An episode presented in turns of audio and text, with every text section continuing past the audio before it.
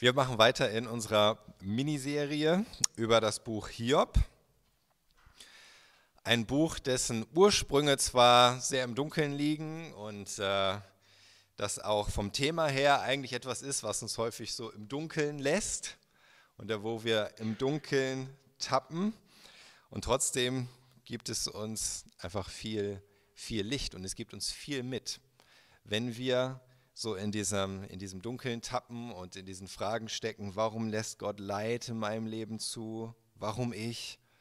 Gibt es eine Antwort darauf? Was ist, wenn ich keine Antwort bekomme und keinen Grund finde? Wie soll ich damit umgehen? Was soll ich mit so einem Gott anfangen? Was hilft mir der Glaube an Gott dann eigentlich noch? Und solche Fragen. Im Buch Hiob geht es um einen Mann namens Hiob, der auf einmal unfassbares Leid in seinem Leben ertragen musste und der genau diese Fragen stellt, die wir eben gestellt haben. Gerade diese Warum-Frage. Warum? Und letzte Woche haben wir uns so die Perspektive seiner Freunde angeschaut, die dann zu ihm kamen und ihm Beileid bekunden wollten und ihn trösten wollten und aber nur eine ganz beschränkte Einsicht hatten, ganz beschränkte Perspektive von dem, was da vor sich geht, auch von dem, was da in Hiob vor sich geht. Und wir haben gesehen, wie sie mit ihrem begrenzten Wissen und äh, begrenzten Einsicht in die Hintergründe versuchten, Erklärungen zu geben und dabei Hiob aber irgendwie gar nicht geholfen haben. Also im Grunde an der Stelle versagten. Nicht, weil sie nicht viele richtige und gute Dinge gesagt hätten. Also vieles von dem, was die Freunde sagen, ist absolut wahr und richtig und gut, sondern weil sie meinten, Hiob und Gott völlig durchschaut zu haben. Sie dachten, wir wissen, was Hiobs Problem ist, wir wissen, wie Gott tickt, wir wissen, was hier los ist und dabei wurden sie unbarmherzig, äh, lieblos, verurteilend gegenüber Hiob und sie haben so Gottes Herz gar nicht wieder gespiegelt. Sie haben zwar viele gute Dinge gesagt, die durchaus auch eine göttliche Wahrheit enthielten, aber sie haben Gottes Herz nicht wiedergespiegelt. Sie sind Hiob nicht so begegnet, wie Gott das eigentlich tun würde. Und jetzt kommen wir zur nächsten Perspektive, nämlich die Perspektive Hiobs, der noch deutlich mehr Einblick hat natürlich als die Freunde, gerade so in die Frage, was hat er für ein Leben gelebt und was geht in seinem Inneren vor, was war in seiner Vergangenheit, was ist in seinem Herzen. Ähm, und wir sehen jetzt, wie geht er mit seinem Leid um? Wie geht er damit um? Und was dürfen wir übernehmen? Was ist erlaubt von diesen Dingen, die Hiob da tut? Und was führt letztendlich zum Ziel? Und was ist das Ziel eigentlich in dieser ganzen Sache und in diesem ganzen Leid? Und da schauen wir uns zuerst mal an Hiobs Hintergrund und sein Glaubensleben als Basis dafür. Das heißt in Hiob 1, in den Versen 1 bis 3, im Lande Uz lebte ein Mann namens Hiob und dieser Mann war aufrichtig und vollständig Gott ergeben. Er fürchtete Gott und mied das Böse. Ihm wurden sieben Söhne und drei Töchter geboren. Er besaß 7000 Schafe, 3000 Kamele, 500 Rindergespanne, 500 Eselinnen und sehr viele Sklaven. Er hatte das größte Ansehen von allen Männern im Nahen Osten. Also Hiobs Zeugnis ist tadellos wie ihr seht. Er war wirklich gottesfürchtig, er wollte Gott gehorchen, das Richtige tun, sich von dem fest, fernhalten, was Gott missfällt und sein Leben führen in Rechtschaffenheit. Definitiv. Und er war immer in Sorge, er oder seine Söhne könnten sich vielleicht im Herzen von Gott abwenden. Das sehen wir dann in den Versen 4 bis 6. Da heißt es, seine Söhne pflegten Gastmähler in ihren Häusern zu halten, wenn sie Geburtstag hatten. Dann luden sie auch ihre drei Schwestern ein, um mit ihnen zu essen und zu trinken. Immer wenn die Tage des Gastmahls vorbei waren, ließ Hiob seine Söhne holen und heiligte sie. Dann stand er früh am Morgen auf und brachte Gott für jeden von ihnen ein Brandopfer. Er sagte sich nämlich, vielleicht haben sie gesündigt und sich in ihrem Herzen von Gott losgesagt. Und so machte es Hiob jedes Mal. Also wir sehen, er wusste, Hiob wusste offensichtlich, wie leicht sich das menschliche Herz von Gott abwenden kann, sei es bei ihm selbst oder bei seinen Söhnen, und dass nichts Gutes dann dabei herauskommen würde. Und deswegen tat er alles, was in seiner Macht stand oder wovon er dachte, dass es in seiner Macht steht, um irgendwie das zu verhindern und um zu verhindern, dass er und seine Söhne Gottes Segen verlieren. Das ist so dieser Mann Hiob. Und dann passieren aber schlimme Dinge. Es passieren ihm schlimme Dinge. Wir haben es letztes Mal schon etwas angesprochen. Wir sehen das heute wieder. Und wir sehen jetzt, wie sind Hiobs Reaktionen auf diese schlimmen Dinge, die ihm passieren. Das zunächst einmal Hiobs erste spontane Reaktion auf Schlimmes, was ihm passiert, ist, Gott darf Gutes nehmen. Gott darf mir auch Gutes nehmen. Ja, Hiob war durch und durch ein guter Mensch, das musste Gott ja eigentlich auch so sehen. Und es ging ihm einfach nur gut, aber dann passieren auf einmal Dinge, eine ganze Reihe furchtbarer Dinge. Und ich fasse euch das mal zusammen, so dass es aus den Versen aus Kapitel 1, ähm, die Verse 13 bis 19, und da seht ihr dann, dass, äh, da könnt ihr dann sehen, dass auf einmal alle Rinder und Eselinnen äh, entführt wurden von den Sabäern, die seine Knechte überfallen haben. Es fällt ein Feuer Gottes vom Himmel und verbrennt das ganze Kleinvieh zusammen mit seinen Knechten. Es kommen dann Horden der Chaldäer, also aus Richtung Babylonien, und die haben die Kamelherden überfallen und alle weggetrieben und auch die Knechte erschlagen. Und zuletzt kommt dann auch noch ein starker Sturm und lässt das Haus, in dem sich gerade alle seine Söhne und Töchter aufhalten, um Geburtstag zu feiern, er lässt das Haus einstürzen und alle werden erschlagen. Das heißt, alles, alles weg, alle Rinder, Esel, Kamele, Kleinvieh, alle seine Knechte oder fast alle seine Knechte sind tot und alle seine Kinder sind tot. Und wie reagiert Hiob jetzt darauf? Das heißt dann in Versen 20 bis 22, da stand Hiob auf, riss sein Obergewand ein und schor sich den Kopf, und dann ließ er sich zur Erde sinken und beugte sich nieder. Nackt bin ich aus dem Leib meiner Mutter gekommen, nackt gehe ich wieder dahin. Jahwe hat gegeben und hat es wieder genommen. Gelobt sei der Name Jahwes. Bei all dem sündigte Hiob nicht und schrieb Gott nichts Ungebührliches zu. Das heißt, Hiobs erste spontane, erstaunliche Reaktion ist einfach anzuerkennen, okay, es war ohnehin alles nur ein Geschenk Gottes. Ich hatte das alles nur von Gott bekommen und deswegen ist es auch okay, wenn Gott es mir wieder nimmt. Gott hat dieses Gute gegeben, er darf mir auch Gutes wieder nehmen. Dann geht es aber weiter. Dann passiert Hiob noch mehr Schlimmes. Jetzt ist es nicht nur so, dass er seine Habe verloren hat und seine Kinder verloren hat. Jetzt geht es ihm auch persönlich an den Kragen, sozusagen. Jetzt wird er krank. Und dann sehen wir, was ist seine zweite spontane Reaktion auf dieses Leid, nämlich Gott darf Böses geben. Den Verlust, dass Gott Gutes nimmt, hat er ja schon ganz gut weggesteckt, wie es scheint. Und jetzt wird er auch noch krank, es brechen böse Geschwüre auf an seinem ganzen Körper von oben bis unten. Es ist alles schmerzhaft und blutig und eitrig. Und dann heißt es in Vers 9 in Kapitel 2, da sagte seine Frau zu ihm, hältst du immer noch an deiner Gottergebenheit fest, fluche Gott und stirb. Ich denke mal, sie hat das jetzt nicht gesagt, weil sie ihn so sehr hasst, sondern weil sie es nicht mehr ertragen kann, Hiob so leiden zu sehen. Und weil sie selbst extrem sauer ist auf Gott, dass er das alles zugelassen hat. Doch er sagte zu ihr, was redest du für dummes Zeug? Das Gute nehmen wir von Gott an, Sollten wir da nicht auch das Böse annehmen? Bei alledem kam kein sündiges Wort über seine Lippen. Da auch Hiobs zweite spontane Reaktion auf das weitere Leid, wo es ihm richtig schlecht geht, immer noch sehr, sehr vorbildlich. Er sagt, wenn ich Gott mir Gutes gibt, dann nehme ich das ja auch gerne an. Warum soll ich das nicht annehmen, wenn er mir auch etwas Böses gibt, wenn etwas Böses passiert in meinem Leben? Auch jetzt trägt Hiob alles noch mit Fassung. Das ist erstaunlich. Und er sündigt nicht. Aber das ist noch nicht das Ende. Ähm, jetzt kommen wir zum nächsten Teil, nämlich Hiobs tiefergehende Reaktion. Das waren so seine spontanen Reaktionen im Grunde. Alles in Ordnung, Gott darf das, er darf mir Gutes nehmen, er darf mir Böses geben, aber jetzt kommt seine tiefergehende Reaktion, seine Klage im Grunde so seine Erkenntnis, Moment mal, das geht jetzt wirklich zu weit. Nach dieser spontanen Reaktion fängt Hiob an nachzudenken und er fängt an zu grübeln. Und es kommt ihm so die Erkenntnis, dass das jetzt sein neues Normal ist. Das, was ihn so überrascht hat, er es überwältigt hat, was er erst ganz gut weggesteckt hat, ist seine neue Realität.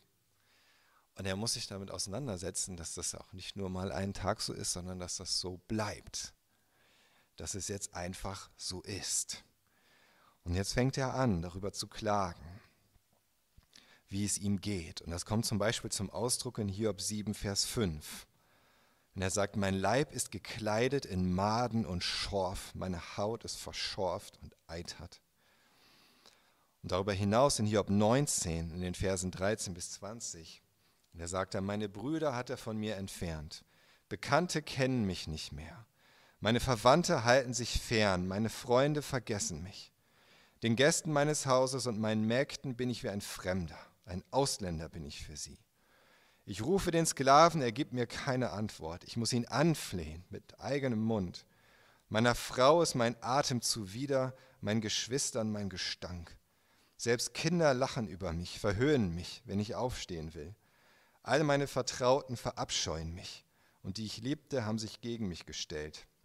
Nur Haut und Knochen bin ich noch, nur das nackte Leben brachte ich davon. Also das ist seine Situation, das ist das, was ihm klar geworden ist, so ist jetzt sein Leben. Und ihm wird das ganze Ausmaß seines Leids bewusst. Und er spürt immer mehr dieses Gewicht dieses Schicksals, das ihn getroffen hat. Und je länger er darüber nachdenkt, je länger er damit leben muss, jeden Tag, jede Nacht darunter leiden, das ertragen, desto schwächer wird auch seine Kraft. Seine innere Kraft, seine Seele leidet. Sie leidet ohnehin schon wegen all des Verlustes, den er hatte auch seiner Söhne und Töchter.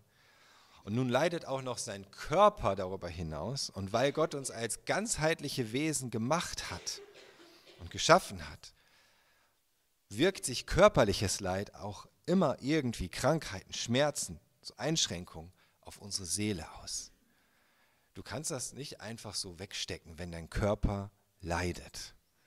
Es wirkt sich aus auf deine Seele, auf deine Gefühle.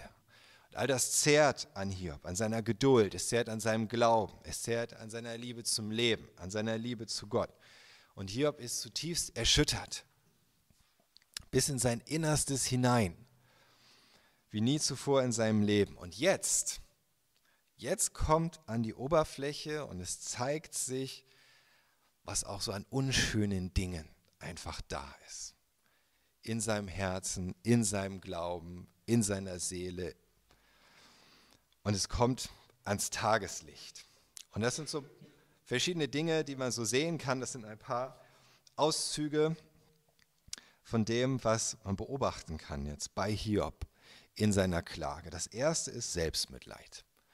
Selbstmitleid. In Hiob 3, Vers 1, und er sagt, dann erst begann Hiob zu sprechen und verfluchte den Tag seiner Geburt. Er verflucht den Tag seiner Geburt. In Hiob 6, die Verse 8 bis 9, Käme doch, was ich begehre, dass Gott mein Verlangen erfüllt, dass Gott sich entschließt, mich zu töten, seine Hand enthemmt und mich ums Leben bringt. Hiob wünscht sich zu sterben, weil er meint, sein Leben ist nicht mehr lebenswert. Das ist, macht einfach keinen Sinn mehr. Und wenn ihr, diese, wenn ihr weiter lest, was er sagt, dann merkt man, dass Hiob so an den Punkt gekommen ist, wo er denkt, niemandem auf der Welt geht es schlechter als ihm. Es gibt einfach kein schlimmeres Schicksal, als das, was ihn getroffen hat. Kann ich jetzt nicht mal unbedingt widersprechen. also es ist auch wirklich ein sehr schlimmes Schicksal, was ihn getroffen hat. Aber er, er bringt das zum Ausdruck. Niemandem geht es schlechter als mir. Nicht einmal einer Fehlgeburt, sagt Hiob. Ja, er wäre lieber eine Fehlgeburt gewesen, als dieses Leben erleben zu müssen. Und er badet in Selbstmitleid, weil es ihm so schlecht geht. Außerdem zeigt sich, seine Liebe zu irdischen, weltlichen, materiellen, menschlichen Dingen statt zu Gott. In Hiob 3, Vers 25, da sagt er, wovor mir Angst war, das hat mich getroffen, wovor mir graute, das kam über mich. Das kann ich verstehen, wenn er das so sagt. Das war eigentlich das Schlimmste, was ich mir je hätte vorstellen können. Eigentlich hat man aber ja doch gedacht, für Hiob wäre das Schlimmste, sich von Gott abzuwenden dachte man nicht, vor Hiob wäre das Schlimmste, wenn seine Söhne und Töchter in ihrem Herzen sich von Gott lossagten. Deswegen hat er sogar Opfer für sie gebracht. Aber es zeigt sich, nee, das, das Schlimmste wirklich für ihn, das, wovor ihm am meisten graute, war eigentlich Gottes Segen zu verlieren. Es war, dass seine Söhne und Töchter Gottes Segen verlieren und es war, dass er Gottes Segen verliert. Das ist das Schlimmste, wovor ihm graute. Das ist das, wovor er Angst hatte, was er am meisten fürchtete. Außerdem sehen wir absolute Hoffnungslosigkeit. In Hiob 7, Vers 7. Er, bedenke, dass mein Leben ein Hauch ist, mein Auge nie mehr Gutes sehen wird. Hiob ist zu der Erkenntnis gekommen, das war's jetzt. Er wird nie wieder etwas Gutes erleben. Nach all den Verlusten, nach all dem, was er jetzt durchmachen muss, nie mehr wird es irgendwie gut werden. Er hat absolut keine Hoffnung mehr. Auch keine Hoffnung, dass Gott irgendwas tut, dass Gott irgendwie noch einen Segen schenkt, sich das Blatt nochmal wendet. Das war's. Außerdem dreht sich Hiob um sich selbst. Er ist selbstzentriert. In Hiob 13, Vers 5 sagt er, wenn ihr doch endlich still sein wolltet, dann hielt man euch noch für gescheit. Er sagt seinen Freunden, haltet einfach den Mund. Ihr sagt doch nichts Vernünftiges. Was die Freunde sagen, ist tatsächlich nicht sehr hilfreich für Hiob. Das stimmt. Ähm, man muss aber auch sagen, Hiob selbst ist auch nicht still. Und das, was er von sich gibt, ist auch nicht sehr hilfreich. Und er hört ja auch nicht auf, mit seinen Freunden zu diskutieren. Und immerhin sind sie extra zu ihm gekommen, um irgendwie bei ihm zu sein. Nur das alles sieht er alles nicht mehr. Er sieht einfach nur, ihr seid mir keine Hilfe, haut ab. Er ist in dem Moment völlig selbstzentriert, dreht sich um sich selbst, um sein Leid, was ihm jetzt noch helfen könnte. Außerdem brechen seine Gefühle aus. Gefühlsausbrüche. Hiob 7, Vers 11. So will auch ich meinen Mund nicht halten, will reden in meiner inneren Angst, will klagen voller Bitterkeit.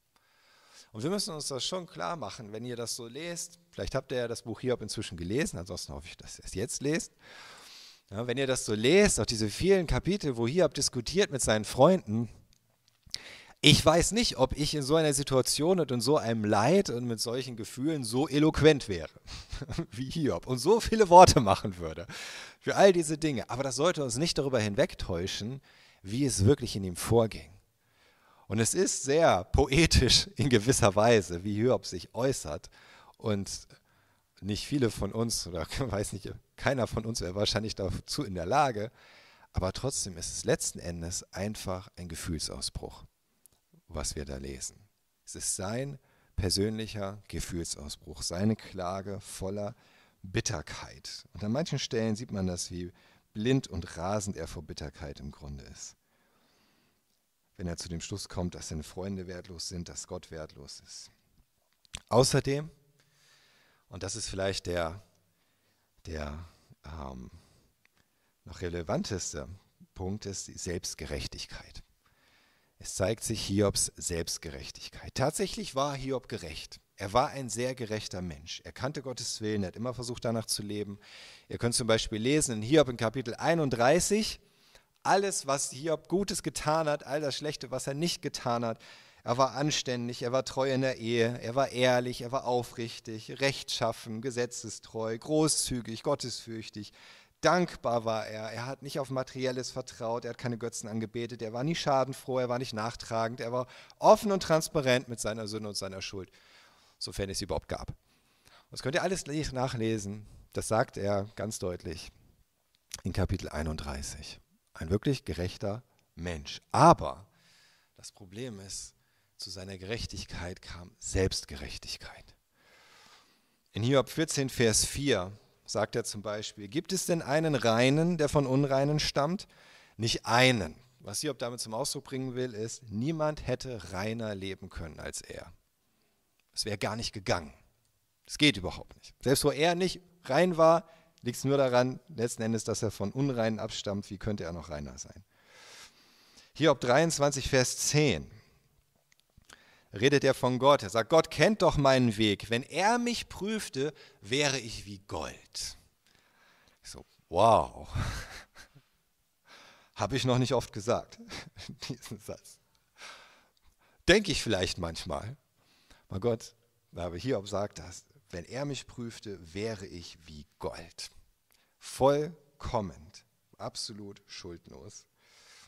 In Hiob 23 in den Versen 6 bis 7 sagt er, würde er in seiner Allmacht mit mir streiten? Nein, gerade er würde auf mich achten. Ein Aufrechter würde dort mit ihm streiten und ich hätte mein Recht für immer gesichert. So hier habe ich sich sicher, könnte er direkt mit Gott um sein Recht streiten, wie bei einem Gerichtsprozess. Er hätte auf jeden Fall das Recht auf seiner Seite. Er hätte es für immer gesichert. Selbst gegenüber Gott würde er den Rechtsstreit gewinnen. Und diese Selbstgerechtigkeit, die führt letzten Endes zu Undankbarkeit. Er denkt, es nützt dem Menschen doch nichts, Gott zu suchen und ihm zu gefallen. In Hiob 9, die Verse 21 bis 22, da sagt Hiob, ich bin schuldlos, ich sorge mich nicht, ich verachte mein Leben. Es ist alles einerlei. Darum sage ich, er bringt den Schuldlosen genauso wie den Schuldigen um. Das ist seine, seine Quintessenz sozusagen von seinem Leben. Was hat es ihm gebracht? Gar nichts. Es ist völlig egal, dass Hiob bisher gerecht und gottesfürchtig versucht hat zu leben. Außerdem erhöht er sich selbst in seiner Selbstgerechtigkeit, Selbstgerechtigkeit. Er denkt nicht nur, er würde einen Rechtsstreit mit Gott gewinnen, er will sogar im Grunde über Gott zu Gericht sitzen. Hiob 9, 23 und 24. Wenn die Geißel plötzlich tötet, lacht er über die Verzweiflung der Unschuldigen. Wow. Das war schon ein ziemlich heftiges Urteil über Gott, oder? dann lacht er über die Verzweiflung der Unschuldigen. Und in Vers 24, er hat die Erde einem Schurken gegeben und alle Richter blind gemacht. Wenn ich er wäre, dann. Das ist alles Gottes Schuld. Das ist alles Gottes Schuld. Er hat die Erde einem Schurken gegeben. Im Grunde. Es müsste sich dann eigentlich auf Adam beziehen, auf Hiobs Vorfahren, dieser Schurke. Aber er hat alle Richter blind gemacht. Wenn nicht er, wer dann? Und es schleicht sich Unglaube ein und Zweifel an Gott überhaupt. Ist Gott überhaupt Gott? In Hiob 10, die Verse 4 bis 5. Hast du Augen wie ein Mensch? Siehst du so wie ein Mensch? Sind deine Tage wie beim Menschen begrenzt? Deine Jahre wie die eines Mannes? So fragt Hiob Gott. So eine andere Erklärung kann es ja wohl nicht geben für dieses Fehlverhalten Gottes, dass ihm solche Dinge antut. Dass Hiob nicht belohnt wird für all seine Gerechtigkeit. Jetzt könnte man meinen, dass Hiob mit all diesen unbedachten, egoistischen, undankbaren, stolzen, Gott anklagenden Äußerungen schwer gesündigt hat. Oder? Und das so liest, sich das so klar macht, wow, was Hiob da so zum Ausdruck bringt, Einstellungen gegenüber Gott, gegenüber sich selbst, das darf man doch nicht machen, oder? Ja, Hiob leidet, aber das geht doch nicht. Müsste man nicht sagen, hüte deine Zunge, Hiob, Hiob, hüte deine Zunge. Pass auf, was du sagst. Sonst wird Gott dich sogar noch mehr strafen. Auch wenn mir nicht einfällt, wie. Aber er könnte das tun. Hüte deine Zunge könnte man meinen. Manche denken auch so. Auch manche Christen denken so. Und dann verbieten wir es uns selbst oder anderen, wirklich dieses tiefste Leid rauszulassen, was sich da tatsächlich im Herzen angestaut hat. Und stattdessen lieber alles in sich reinfressen, irgendwie runterschlucken. Ich bin ja Christ, ich bin ja fromm, ich will das so machen wie Hiob in seinen ersten spontanen Reaktionen. Alles gut, alles gut. Gott darf mir alles nehmen. Ich bin so geistlich. Alles gut. Gott darf mir alles geben. Schaut an, wie gläubig ich bin. Nach außen hin fromm und zufrieden. Gott ergeben. Das gefällt Gott bestimmt besser, oder? Das gefällt Gott auch bestimmt besser als das, was Hiob da macht mit seinen Äußerungen und Selbstmitleid und Undankbarkeit und Selbstzentriertheit und diese Gefühlsausbrüche, die Gott letzten Endes beleidigen. Aber wieso wird Hiob am Ende nicht von Gott angeklagt? Wieso musste Hiob für sich selbst kein Brandopfer darbringen, um Vergebung von Gott zu erhalten, im Gegensatz zu seinen Freunden? Wieso sagt Gott dann in Hiob 42, Vers 7, Nachdem Jahwe das alles zu Hiob gesagt hatte, wandte er sich an Eliphas von Theman, als einer der drei Freunde. Ich bin zornig über dich und deine beiden Freunde geworden. denn ihr habt nichts Verlässliches über mich gesagt, wie mein Diener Hiob. Wir haben ja letztes Mal gesehen, wieso Gott sagt, ihr habt nichts Verlässliches über mich gesagt. Aber wieso, wie mein Diener Hiob? Was hat denn Hiob Verlässliches über Gott gesagt? Hiob hat gesagt, was er fühlt, was in ihm vorgeht, wie ihm das alles vorkommt, wieso er Gott nicht versteht, welche Zweifel das in ihm hochkommen lässt. Und das war keine Sünde.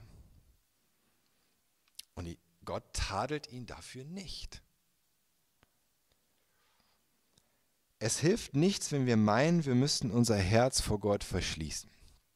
Das hilft nichts. So tun, als wäre alles in Ordnung, als wären wir zufrieden, voller Vertrauen, dankbar, wenn wir es gar nicht sind. Damit ist weder uns geholfen, noch ist damit Gott irgendwie geholfen oder ist damit Gott irgendwie geehrt oder können wir damit Gott gefallen. Denn Gott kennt unsere Herzen durch und durch. Er weiß genau, was in dir vorgeht. Er kennt jedes bisschen, jeden kleinen Gedanken an Selbstmitleid, Selbstzentriertheit, Selbstgerechtigkeit, Unglaube, Zweifel, Undankbarkeit. Er kennt das alles.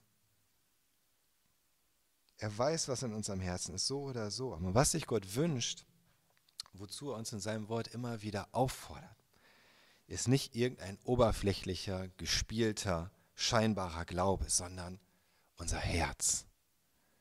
Das ist das, was Gott eigentlich möchte. Unser Herz. Liebe von ganzem Herzen. Und dazu gehört aber erstmal, dass wir ehrlich sind von ganzem Herzen Gott gegenüber. Dass wir unser ganzes Herz ihm öffnen. Denn erst dann kann er das tun, was er will, nämlich in unserem Herzen selbst diese Liebe für ihn hervorbringen, die wir gar nicht hervorbringen können. Wir können das doch gar nicht. Kannst du Gott lieben von ganzem Herzen, ganzer Seele, mit all deiner Kraft aus dir selbst heraus? Weil du dich so anstrengst und dir so viel Mühe gibst oder versuchst alles, was irgendwie an Gedanken, Gefühlen in deinem Herzen ist, was dem entgegenstehen würde, wegzuschieben, zu verdrängen, zu verleugnen, vor Gott zu verstecken, vor dir selbst, von den Menschen um dich herum? Das funktioniert nicht. Du kannst Gott nie von ganzem Herzen lieben, wenn du nicht dein ganzes Herz ihm gegenüber öffnest. Und von ganzem Herzen ehrlich sein willst ihm gegenüber. Wenn dir dein Leid zu viel ist, wenn du dich fühlst, als ginge es dir schlechter als allen anderen, wenn du keine Hoffnung mehr hast, dass es nochmal irgendwie besser werden könnte, wenn du dich fragst, wieso Gott das alles zulässt, wo er überhaupt ist, ob er überhaupt wirklich voller Güte ist, und ob es überhaupt etwas bringt, an ihn zu glauben. Und auch wenn du nur noch schreien könntest vor Bitterkeit und Verzweiflung und um dich schlagen, dann sag ihm das. Sag ihm das. Halt es nicht zurück. Sag das Gott. So wie Hiob das gemacht hat. Tu's. Hauptsache, du sagst es ihm. Und du beschwerst dich bei ihm und du suchst bei ihm Antworten, Hilfe und Trost. Hauptsache das. All das ist erlaubt. Egal, ob es besonders fromm wirkt, ob es auch andere irritiert. Aber noch etwas sollten wir dabei im Sinn behalten. Es ist erlaubt aber es wird nicht unbedingt helfen. Du darfst das, aber das allein wird dich noch nicht vorwärts bringen. Deswegen ist der Titel heute Klagen und Hören. Klagen und Hören. Denn das Klagen alleine, es ist erlaubt, ja. Und du sollst es nicht zurückhalten und du brauchst es nicht zurückhalten. Das Klagen alleine hilft dir noch nicht. Das Klagen alleine bringt dich nicht dahin wo Gott dich haben möchte. Und damit Hiob das erkennt, ergriff dann nach den drei alten Freunden, mit denen Hiob diskutiert hat, ein neuer Gesprächspartner das Wort im Buch Hiob. Ab Kapitel 32. Da kommt jetzt Hiobs Vermittler, Elihu. Und er zeigt ihm, was Gott wirklich will. Hiobs Freunde konnten Hiob nicht nachweisen, dass er selbst schuld sei an seinem Leid. Konnten sie Hiob nicht nachweisen. Das ging einfach nicht. Und nun tritt Elihu auf. Ähm, das heißt in Hiob 32, Vers 2, im ersten Teil des Verses, da flammte der Zorn Elihus auf. Elihu war ein Sohn Barachels von Bus aus der Sippe Ram. Nur soweit erstmal. Elihu. Er taucht aus wie aus dem Nichts an dieser Stelle. Er wurde vorher nicht erwähnt. Seine mysteriöse Figur in diesem Drama in gewisser Weise. Im Gegensatz zu allen anderen wird bei ihm sogar ein Teil seines Stammbaums berichtet. Sohn des Barachel von Bus, also aus dem Stamm der Busiter und aus der Sippe von Ram. Und das zeigt, dass er durchaus eine reale menschliche Person ist. Vielleicht ist er sogar derjenige, der das Buch aufgeschrieben hat. Das würde in vielerlei Hinsicht Sinn machen. Und gleichzeitig aber, wenn wir genau hinschauen, dann sehen wir, dass so sein Name und seine Rolle eine ganz tiefe geistliche Bedeutung haben. Der Name Elihu bedeutet, er ist mein Gott. Das heißt Elihu. Und Sohn des Barachel bedeutet Sohn des Gottes, der segnet. Oder Sohn des gelobten Gottes, könnte man sagen. Und er tritt auf wie ein Mittler, so ein Vermittler, der weder Hiob verurteilt, noch Hiobs Anklagen stehen lässt, sondern seine tiefere Einsicht schenkt in die Absichten Gottes, seine andauernde Güte gegenüber den Menschen, seine Gerechtigkeit, selbst wenn wir ihn nicht verstehen. Und ich denke, wir können in Elihu so einen Vorschatten auf Jesus sehen. Auf Jesus Christus, von dem wir auch sagen können, er ist mein Gott, Sohn des Gottes, der segnet. Oder des gelobten Gottes. Und der für uns gekommen ist als Mittler, als Vermittler zwischen sündigen Menschen, die meinen, sie wären gerecht, und dem vollkommen gerechten Gott, der uns seine Güte und seine Gnade zeigen will. Was zeigt Elihu jetzt Hiob und seinen Freunden? Hiob war seine eigene Gerechtigkeit und damit seine Ehre wichtiger als Gottes Gerechtigkeit und Gottes Ehre. Und Elihu sagt, oder es heißt hier, Elihus Zorn richtete sich gegen Hiob, weil er sich selbst mehr rechtfertigte als Gott. Wörtlich übersetzt, am besten übersetzt ist es wahrscheinlich, weil Hiob sich selbst als gerechter darstellte als Gott. Hiob fand sich selbst gerechter als Gott. Und das ist auch so, dass Hiob das fand. Nicht, dass das so ist, dass Hiob gerechter war als Gott. Was heißt in Hiob 27, in den Versen 2 bis 6, so wahr Gott lebt, der mir mein Recht entzog, der Allmächtige, der mir das Leben bitter macht, solange noch mein Atem in mir ist, in meiner Nase Gottes Hauch, kommt kein Unrecht über meine Lippen, werde ich niemals die Unwahrheit sagen. Ich denke nicht daran, euch Recht zu geben. Bis zum Tod werde ich auf meiner Unschuld bestehen. An meiner Gerechtigkeit halte ich fest und lasse sie nicht. Kein meiner Tage hält mein Gewissen mir vor. So Hiob sagt, ich werde niemals zugeben, Unrecht getan zu haben, denn es geht mir um die Wahrheit sagt Hiob, ich werde nichts Unwahres sagen und es wäre die Unwahrheit, würde ich sagen, ich hätte gesündigt. Ich werde auf meine Unschuld bestehen. Und es ist schön, dass Hiob die Wahrheit so wichtig ist. Aber was ist mit der Wahrheit über Gott? Die ist ihm offensichtlich wesentlich weniger wichtig. In all seinen Klagen, in alledem, was er so raushaut und wie er Gott darstellt, was er Gott vorwirft, sagt er auch, viel Unwahres über Gott. Das ist einfach so. Gott lacht nicht über das Leid des Unschuldigen, so wie Hiob das zum Ausdruck bringt. Es ist ihm wichtiger, an seiner Wahrheit festzuhalten für seine eigene Gerechtigkeit als für Gottes Gerechtigkeit. Er ist bereit, Gottes Gerechtigkeit zu opfern, Gottes Ansehen zu opfern, um sich selbst zu rechtfertigen. Hiobs Freunde konnten Hiob nicht nachweisen, selbst schuld zu sein an seinem Elend. Und dazu sagt Elihu, oder da heißt es, gegen dessen drei Freunde richtete sich sein Zorn, Elihus Zorn, weil sie keine Antwort fanden und Hiob trotzdem schuldig sprachen. Das heißt, sie haben Hiob schuldig gesprochen, obwohl sie ihm gar nicht sagen konnten, richtig warum. Und sie haben auch nicht versucht, Hiob zu zeigen, dass es vielleicht auch noch andere Gründe geben könnte für Gottes Handeln, als das, was er sich so vorstellen kann.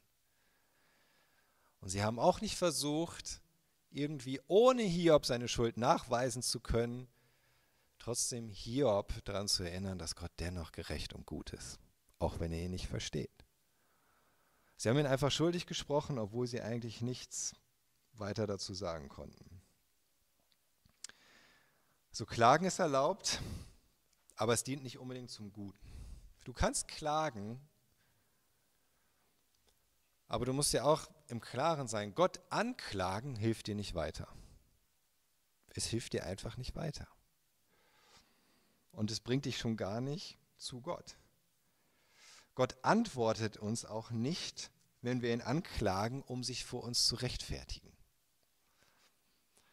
Elihu sagt dann in Kapitel 33, Vers 13, was haderst du mit ihm? Er gibt keine Antwort über sein Tun. Was versuchst du mit Gott zu streiten? Er sagt dir nicht, warum er was tut. Aber Elihu sagt, dass Gott zu anderen Zeiten und zu anderen Zwecken redet. Nicht um sich zu rechtfertigen, sondern um zu retten. Er will die Menschen vor Grab und Tod bewahren, zum Beispiel durch Träume, prophetische Visionen. Und das sagt Elihu in Hiob 33. Da redet er von solchen Träumen und Visionen. Er sagt in Vers 16 bis 18, dann öffnet er dem Menschen das Ohr und bestätigt die Warnung für ihn, um den Menschen von seinem Tun abzubringen, den Hochmut auszutreiben vom Mann. Er will ihn vor dem Grab bewahren, sein Leben, sein Leben vom Lauf in den Tod. Elihu sagt, Gott antwortet dir nicht, wenn du ihn anklagst, um sich zu rechtfertigen. Aber was Gott tut, ist zu reden, um dich zu retten und dich davor zu bewahren, in dein Unglück zu gehen. Und auch Dinge, die uns widerfahren und wehtun können, sagt Elihu, ist eine Art und Weise, wie Gott zu uns redet. In Hiob 33, Vers 19 sagt Elihu, er wird gemahnt durch Schmerz auf dem Lager, den er in allen seinen Gliedern fühlt. Und in Kapitel 36, Vers 15, den Elenden rettet er durch sein Elend und öffnet sein Ohr durch die Not. Das ist auch Gottes Art zu reden, sagt Elihu. Dass er durch das Elend uns überhaupt erst bereit macht, auf ihn zu hören, seine Stimme zu hören, seine Worte zu hören, mit dem Ziel, uns zu retten. Das heißt, Hiob hatte recht damit, dass sein Leid nicht das Ergebnis von Sünde sein musste. Aus seiner Sicht gar nicht sein konnte. Aber er hat nicht bedacht, dass Gott nicht nur auf die Vergangenheit reagieren kann, sondern vor allem auch in die Zukunft gerichtet planen und agieren mit dem, was er vorhat und handeln. Dass Gott weiß, was er dabei tut, auch wenn es uns völlig unverständlich erscheint. Vielleicht ist dein Leid keine Folge deiner Sünde, sondern Gott wirkt in deinem Leben, damit du nicht sündigst. Auf eine Art und Weise, die du im Moment noch gar nicht ahnst. Aber er weiß es. Vielleicht ist deine Krankheit keine Folge von zu wenig Glauben bei dir, sondern Gott wirkt in deinem Leben, damit dein Glaube wachsen kann in Bereichen und in einer Tiefe, die du dir im Moment gar nicht vorstellen kannst. Wie sich das Ganze aus Gottes Perspektive darstellt, das werden wir dann beim nächsten Mal noch ausführlich und so intensiv wie möglich betrachten. Aber was Elihu hier klar macht, ist, Gott hat einen Plan und es ist ein guter Plan. Was er tut, tut er, um den Menschen vor dem Grab, vor dem Tod zu retten. Und so redet er. Elihu zeigt auch, Gott schuldet uns nie etwas in Hiob, 43, in Hiob 34, die Verse 14 bis 15. Wenn er, wenn Gott nur an sich denken würde und hielte seinen Lebenshauch zurück, dann käme alles Fleisch auf einen Schlag um und der Mensch würde wieder zu Staub. So wie können wir Gott vorwerfen, er würde nur an sich denken? Wie könnte Hiob das Gott vorwerfen? Würde Gott das hier nicht alles ständig, die ganze Zeit, jeden Bruchteil einer Sekunde erhalten, inklusive unseres Lebens, es werde alles sofort vernichtet und zu Staub zerfallen. Und Elihu macht noch etwas klar. Gott ist ein gerechter Richter, aber er bezahlt selbst das Lösegeld. In Hiob 33, die Verse 23 bis 24. Ist dann ein Engel für ihn da, ein Mittler, einer von tausend, der dem Menschen das für ihn Richtige erklärt, so ist er ihm gnädig und spricht, lass ihn nicht ins Grab hinuntergehen, ich fand das Lösegeld für ihn. Das sind wirklich kryptische Verse an dieser Stelle. Ist dann ein Engel für ihn da? Engel ist das gleiche Wort für Bote. Ein Bote Gottes. Ist da ein Bote für ihn da, ein Mittler oder man könnte auch sagen ein Fürsprecher? Einer von tausend, der dem Menschen das für ihn Richtige erklärt? Dann so ist er ihm gnädig und spricht, lass ihn nicht ins Grab hinuntergehen, ich fand das Lösegeld für ihn. Selbst da, wo Gott völlig gerechtfertigt am Ende für die Sünde und die Schuld strafen könnte, sendet er einen Mittler, einen Fürsprecher, einen Boten, um ein Lösegeld zu finden um gnädig sein zu können. Und das erinnert an das, was Paulus schreibt in 1 Timotheus 2, in den Versen 5 bis 6. Denn es gibt nur einen Gott und nur einen Vermittler zwischen Gott und den Menschen. Das ist Jesus Christus, der Mensch wurde und sich selbst als Lösegeld für alle ausgeliefert hat. Damit wurde zur rechten Zeit das Zeugnis erbracht, dass Gott die Menschen retten will. Und das ist genau das, was Elihu Hiob versucht zu zeigen, zu sagen. Gott will die Menschen retten.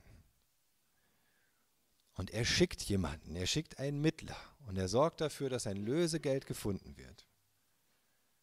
So lass ihn nicht ins Grab hinuntergehen.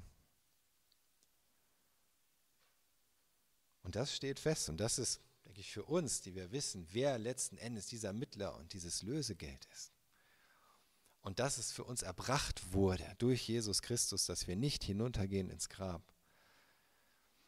Das für uns diese, diese Zusage, diese Gewissheit, ganz egal, was passiert in unserem Leib, in unserem Leid, was wir ertragen in unserem Leib, ganz egal, was da passiert, wir wissen, Gott hat doch ein gutes Ziel. Nicht nur, dass er uns am Leben erhält als unser Schöpfer, sondern dass er schon alles getan hat, damit wir erlöst sein können damit wir am Ende ewiges Leben haben. Ihr könntet dann das Leid in dieser Welt, in diesem Leben, dieses irdische Leid uns daran zweifeln lassen, dass Gott Gutes vorhat. Und letzten Endes, sagt Elihu auch, bei aller Selbstoffenbarung Gottes können wir ihn dennoch nie beurteilen und schon gar nicht verurteilen. In Hiob 37, Vers 23, den Allmächtigen begreifen wir nicht, er ist erhaben an Kraft und Gerechtigkeit. Das Recht beugt er nicht. Letzten Endes begreifen kannst du Gott nicht. Das geht nicht, weil er Gott ist und du nur ein Mensch. Aber nachdem Elihu jetzt seine Reden an Hiob und seine Freundin beendet hat, ergreift Gott selbst das Wort. Nachdem Elihu Hiob dazu gebracht hat, stille zu sein, aufzuhören, seine Klagen versiegen zu lassen, nachdem er alles rausgelassen hat und zuzuhören. Begegnet Gott. Hiob wollte, sich, wollte die ganze Zeit, dass Gott sich seinen Fragen stellt, ihm antwortet, Rechenschaft ablegt vor Hiob. Aber dazu war Gott nicht bereit. Das tut Gott nicht. Er legt keine Rechenschaft ab. Bei alledem, was du Gott sagen darfst, solltest du nie erwarten, dass du ihn zwingen könntest, dir zu antworten in deiner Bitterkeit, in deiner Selbstgerechtigkeit oder Überheblichkeit. Du kannst Gott nicht dazu zwingen, dir zu antworten. Ich kenne das, ich weiß, ich habe schon in solchen Situationen zu Gott geschrien. Auch solche Momente, wo, wo mir klar wurde, dass aus meinem Herzen herauskam, sehr deutlich gemacht hat, was ich am meisten möchte, ist nicht Gott anbeten, was ich am meisten möchte, ist jetzt gerade dass Gott mein Kind heilt. Das ist doch das, was wirklich in meinem Herzen ist. Und in dieser, dieser Verzweiflung zu Gott geschrien habe, da antwortet Gott nicht. Da sagt er nicht, ah, Arne, tut mir leid, dass ich jetzt hier den Kind habe krank werden lassen. Das tut er nicht. Ich kann ihm das sagen, ich kann es rausschreien, aber Gott schuldet mir keine Antwort. Und nachdem Elihu das gegenüber Hiob klargemacht hat, spricht nun Gott direkt und begegnet Hiob. Und das war immer das Ziel. Das war eigentlich das Ziel. Hiobs Begegnung mit Gott in alledem. Erstaunlicherweise macht Gott gar nicht so viele Worte. Von allen, die da eigentlich reden, Hiob, die drei Freunde, Elihu, Gott, spricht Gott eigentlich am wenigsten, wenn man das so insgesamt zusammennimmt. Aber er hat eine klare und im Grunde ganz einfache Botschaft an Hiob, nämlich Gott ist Gott und du nicht. Fertig. Das ist im Grunde Gottes Botschaft an Hiob. Er fängt damit an in Hiob 38, Vers 4. Wo warst du, als ich die Erde gründete? Sag an, wenn du es weißt. Und so geht es weiter und weiter und weiter. Und Gott zeigt Hiob, ich bin der Schöpfer. Ich habe das alles gemacht. Wo warst du? Hast du irgendetwas davon gemacht? Könntest du irgendetwas dir davon ausdenken? Könntest du auch über diese großen Dinge, die ich getan habe, dem irgendwie widerstehen? Irgendetwas dagegen ausrichten? Und das macht Gott Hiob deutlich. Warum? Weil Hiob das brauchte. In seiner Selbstgerechtigkeit, in seinem Denken, dass er als so gottesfürchtiger und rechtschaffener Mensch das verdient hat dass Gott ihn segnet, dass Gott dankbar sein kann dafür im Grunde, dass es ja Menschen wie Hiob gibt. Dass das, was er an Gutem hatte, dass das zu Recht war, das hatte er verdient. Und dass, wenn Gott es ihm wieder wegnimmt, dass es zu Unrecht ist. Denn Gott hat ein Recht, äh, äh Hiob hat ein Recht auf den Segen, auf das Gute in seinem Leben. Und Gott zeigt ihm, nein, du hast kein Recht darauf. Denn ich bin Gott und du nicht.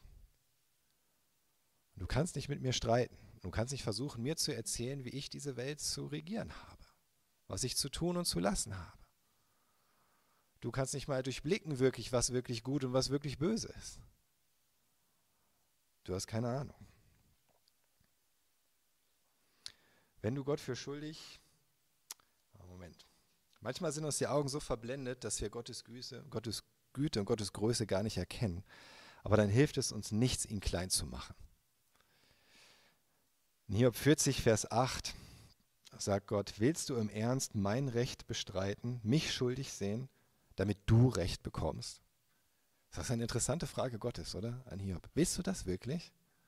Willst du das wirklich? Mich als ungerecht darstellen? Willst du mich schuldig sehen, nur damit du dich im Recht fühlen kannst? Bringt dir das was, wenn tatsächlich jemand sagen würde, ja, Gott ist schuldig. Gott ist nicht gerecht. Wenn du Gott für schuldig erklärt hast oder als unwissend, machtlos, leblos dargestellt hast, vor dir selbst oder vor anderen, nur damit du dich selbst im Recht fühlen kannst, bei deinen Beschwerden, bei deinem Frust, bei deiner Bitterkeit, was hast du gewonnen? Das ist doch die Frage, die wir uns stellen müssen. Was habe ich damit gewonnen? Wenn es keinen Gott gäbe, hätte ich nichts gewonnen. Und wenn Gott so wäre, wie ich ihn dann darstelle, so machtlos, lieblos, ungerecht, unwissend, dann wäre auch kein Gott und dann gäbe es auch keinen Gott. Am Ende hätte ich nichts gewonnen. Wozu dann überhaupt klagen und zetern und jammern? Oder? Zu dieser Einsicht müssen wir irgendwann kommen. Wir können erst alles rauslassen, du kannst deine Gefühle rauslassen und du darfst Gottes alles sagen, was in deinem Herzen ist. Aber irgendwann, irgendwann muss ich zu dem Schluss kommen, wenn es keinen echten Gott gibt, dann ist ohnehin einfach alles nur Zufall und sinnlos. Das Gute wie das Böse, das Glück wie das Leid, warum sollte ich mich dann noch über irgendetwas beschweren? Aber wenn es Gott gibt, dann ist er nicht unwissend, lieblos, machtlos, ungerecht, sondern dann ist er allmächtig weise, gut, gerecht in allem, was er tut. Und dann kann ich aufhören, mich zu beklagen. Und dann kann ich wieder auf, anfangen zu hören auf das, was er mir sagen will. Die Freunde von Hiob mussten erkennen, dass sie nichts über Hiobs Situation wussten und Hiob musste erkennen, dass er im Grunde gar nichts über Gott wusste. Das war seine Lektion. Und so sagt er dann im Ende, im letzten Kapitel 42, Vers 1, da erwiderte Hiob Jahwe und sagte, ich weiß, dass du alles vermagst. Kein Plan ist unmöglich für dich.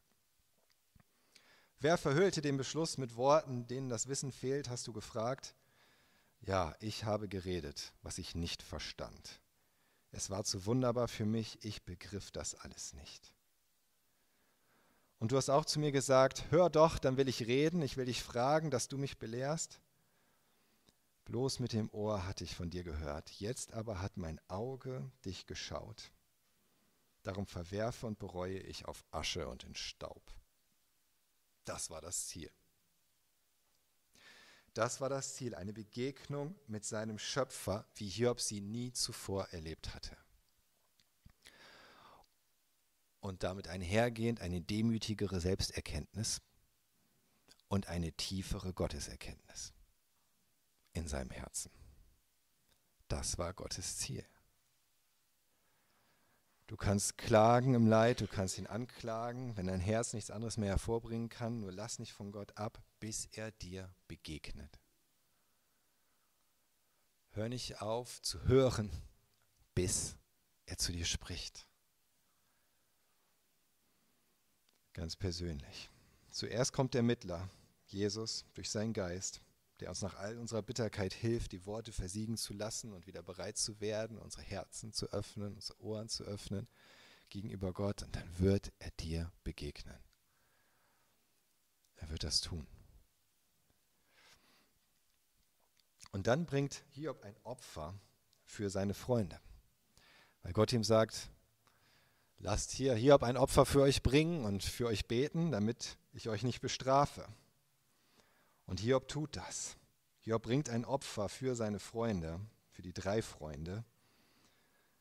Und dann heißt es in Kapitel 42, Vers 10, er, also Gott, wendete sein Geschick, als er für seine drei Freunde bat und gab ihm doppelt so viel, wie er gehabt hatte.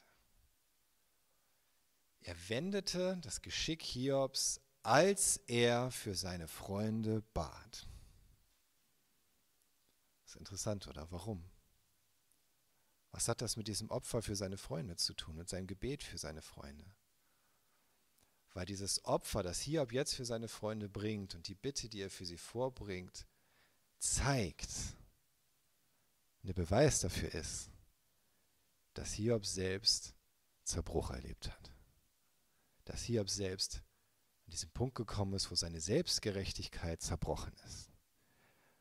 Wo er bereit ist, für seine Freunde ein Opfer zu bringen, für seine Freunde um Vergebung zu bitten, weil er weiß, er selbst ist nicht besser. Deshalb. Weil dieser Akt der Vergebung gegenüber seinen Freunden zeigt, dass er die Vergebung von Gott im Grunde angenommen hat. Das, was Gott ihm geschenkt hat. Trotz all seiner Klagen und Anklagen. Und in dem Moment, wo Hiob das auch noch zum Ausdruck bringt und im Grunde abschließt durch dieses Opfer für seine Freunde, ist Gott zu seinem Ziel gekommen. Und er wendet sein Geschick, gibt ihm doppelt so viel, wie er vorher hatte, doppelt so viele Kamele, doppelt so viele Rinder, doppelt so viele Knechte, Mägde, nicht doppelt so viele Kinder, sondern genauso viele.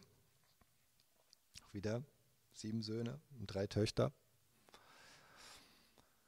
Interessanterweise heißt, wird am Ende dann über die Töchter geredet, während am Anfang von Hiob nur über die Söhne geredet wurde und was Hiob für sie getan hat. Und am Ende vom Buch Hiob wird dann berichtet, wie hübsch diese Töchter gewesen sind und was für ein Segen. Vielleicht hat Hiob auch das geholfen, seine Töchter etwas mehr wertzuschätzen als vorher.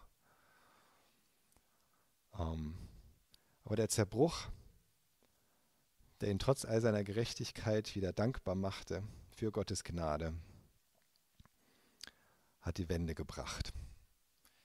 Und am Ende wurde Hiob so zu einem Beispiel für Trost, für Inspiration, für Milliarden von Menschen in vielen Jahrtausenden. Und wie könnte man behaupten, Gott wüsste nicht, was er tat? Oder?